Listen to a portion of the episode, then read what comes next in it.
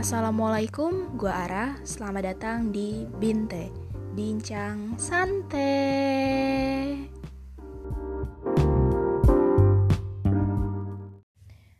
Halo, balik lagi di podcast gue. Ya, kok gue ngerasa kayak udah lama banget ya nggak upload. Padahal sebenarnya kalau dipikir-pikir tuh terakhir ngupload sekitar satu minggu yang lalu. Tapi mungkin karena gue nggak ngapa-ngapain kali ya. Jadi kayak berasa satu minggu itu jalannya lama banget gitu. Jadi ya udahlah ya kali ini kita mencoba produktif. Oke kita mulai. Nah kali ini gue mau bahas tentang gender queer atau non binary sebenarnya itu istilah ini it, udah lama cuma karena gua ini baru tahu jadi gua ngerasa masih baru gitu. Gue tahu itu sekitar satu setengah atau dua tahun yang lalu gara-gara ngeliat Ian Hugen ya ngeliat Ian Hugen di IG dan postingannya dia gitu deh. Pokoknya lah kalau misalnya penasaran dicek aja. Tapi gue nggak tahu masih ada apa enggak postingannya gitu.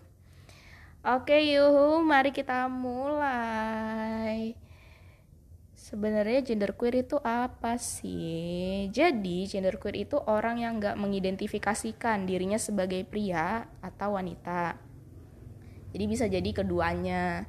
Nah karena gender queer ini nggak mengidentifikasi eh, nggak mengidentifikasikan diri sebagai salah satu dari jenis kelamin bawaan lahir, maka sebutan buat gender queer ini dalam bahasa Inggris itu they atau them bukan he atau his dan she atau her.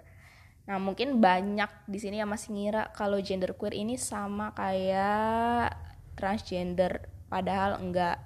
Mereka itu beda. Kalau misalnya transgender itu mengidentifikasikan dirinya berlawanan dengan jenis kelamin bawaan. Jadi misal nih lu terlahir sebagai laki-laki, enggak lu terlahir dengan jenis kelamin laki-laki. Nah, lu itu tapi lu itu mengidentifikasikan diri mengidentifikasikan diri lu sebagai perempuan. Nah itu namanya transgender. Tapi kalau gender queer ini gak mengidentifikasikan dirinya secara spesifik sebagai pria maupun wanita. Jadi ya mereka itu bisa maskulin bisa juga feminim gitu. Nah, di buku North American Lexicon of Transgender Terms ada dua definisi tentang gender queer.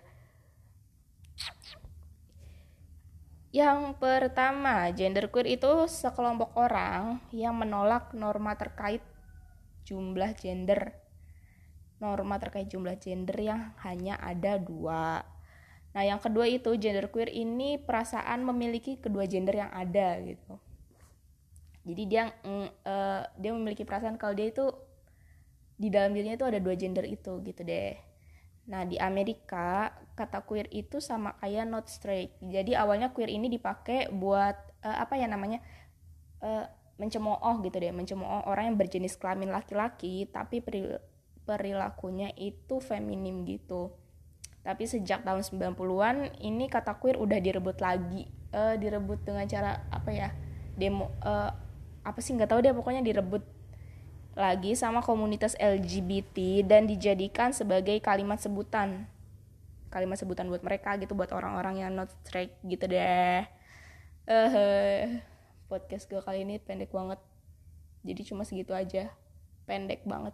Tapi gue berharap semoga ini bermanfaat. Meskipun pendek banget.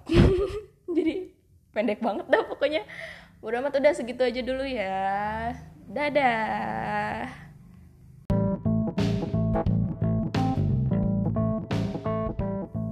Oke, sekian podcast gue kali ini. Kurang lebihnya mohon maaf. Wassalamualaikum warahmatullahi wabarakatuh.